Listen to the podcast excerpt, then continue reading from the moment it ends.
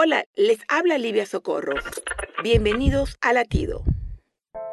¿Alguna vez has tratado de controlar en ti o en tus hijos algún tipo de emoción recurrente en la que te has sentido frustrado por no conseguir esa transformación? Tranquilo, a todos nos ha pasado.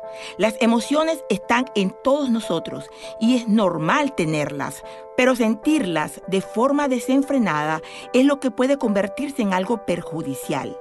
No permitas que tus emociones te controlen. Te invito a evaluar tu alma.